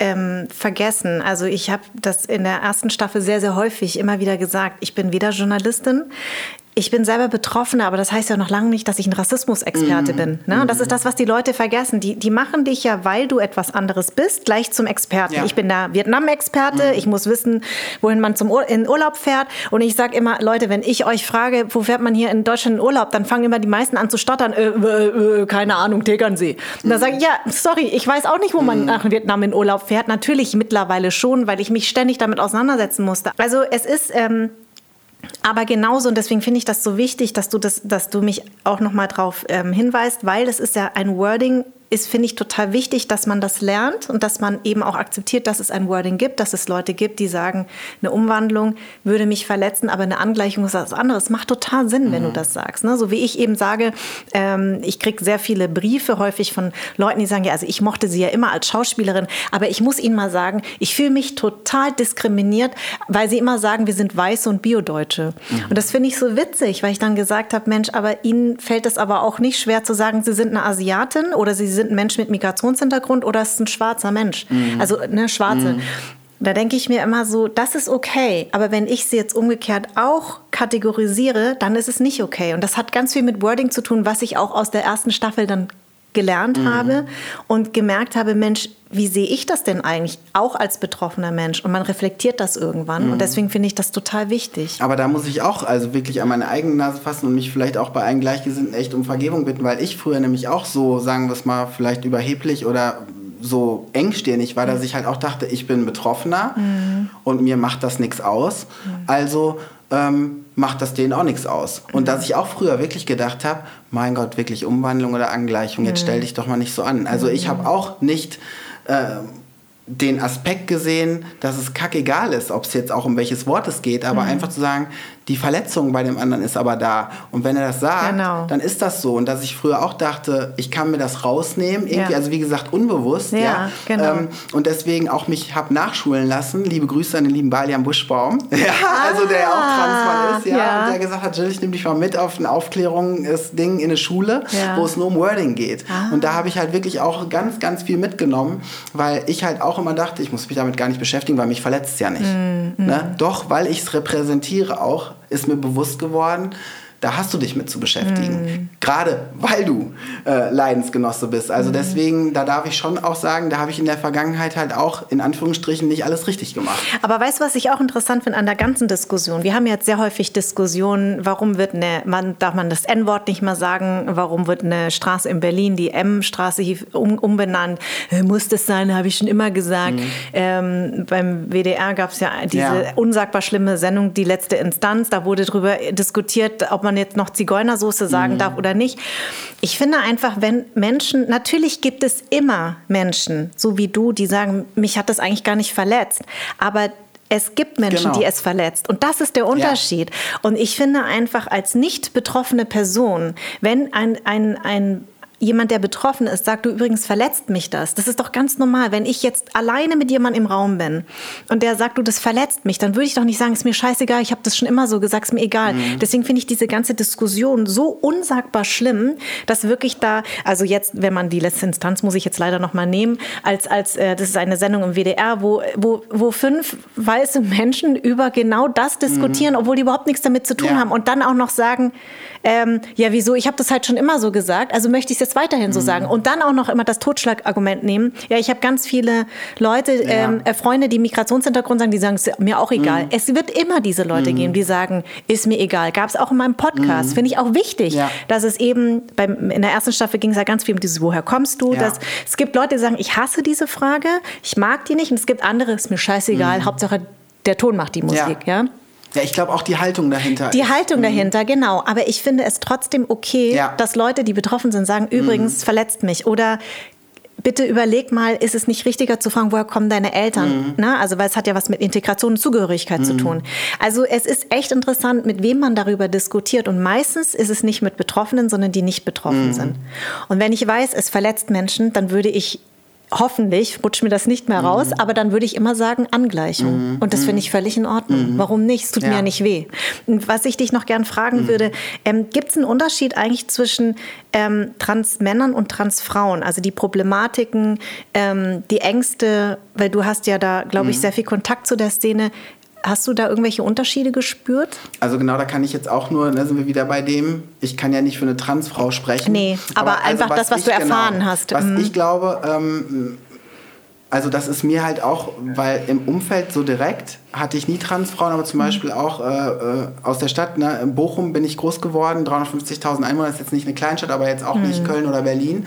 Äh, da gab es halt auch im Umfeld äh, eine Transfrau, mhm. die äh, gefühlt das auch sehr spät dann nach außen gelebt hat. Das war ja, wie gesagt, in der Vergangenheit alles noch ein bisschen später äh, und so mit Mitte 30 dann anfing, als noch äußerlich Mann Frauenkleider mhm. zu tragen. Und da habe ich schon mitbekommen, was da abgeht. Ja. Und ähm, da muss ich sagen, war ich immer sehr dankbar und habe immer gesagt, ich hatte irgendwie noch Glück im Unglück. Habe mhm. ich ja früher war es noch ein Unglück für mhm. mich, weil ähm, wirklich als Mann die Pubertät durchzuhaben und was das halt, was Testosteron im Körper macht, wissen wir. Mhm. Das halt dann in äh, Frauen erstmal äußerlich Kleider zu verpacken, wirkt oft sehr vielleicht spooky. Mhm. Ja, wenn ich als äh, äh, Mädel damals, wie gesagt, kurze Haare hatte ja. oder sowas, bin ich entweder untergegangen und die haben mich für einen Jungen gehalten ja. oder es war halt auch als Mädchen total okay, mhm. dass du mal eine Buchse trägst oder genau. keine Ahnung, sogar auch ja. halt kurze Haare hast. Ne?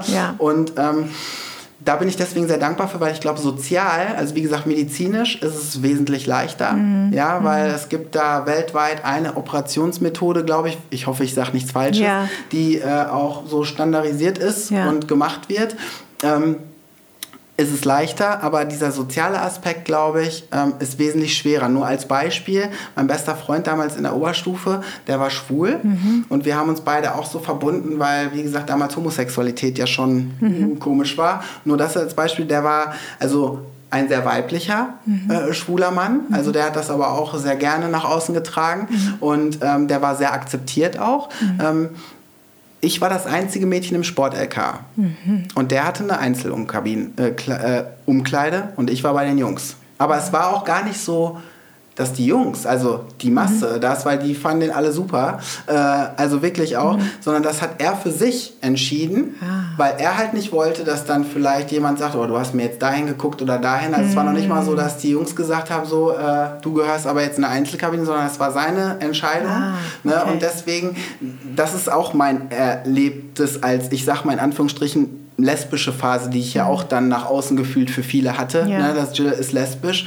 dass auch ähm, ich es da leichter hatte, als mhm. er jetzt zum Beispiel als äh, schwuler Mann. Ja. Und ich glaube, dass das im Trans ähnlich ist, weil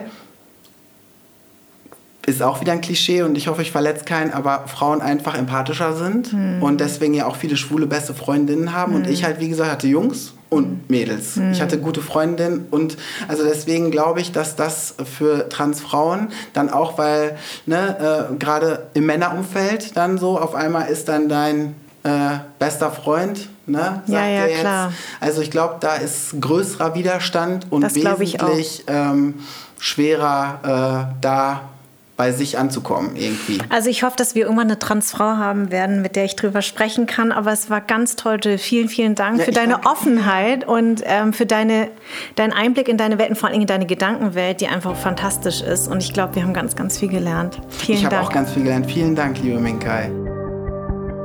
Anderssein ist eine Produktion von Farn und Pracht Company. Idee und Konzept von Minkai Fanti. Redaktion Anja Prinz und ich. Das On-Air-Design ist von Tro, Musik Perry von den Beethovens, Ton und Schnitt Philipp Zimmermann und Anja Prinz. Und mein Dank geht an Seat, die Amano Group und an alle, die diesen Podcast unterstützen.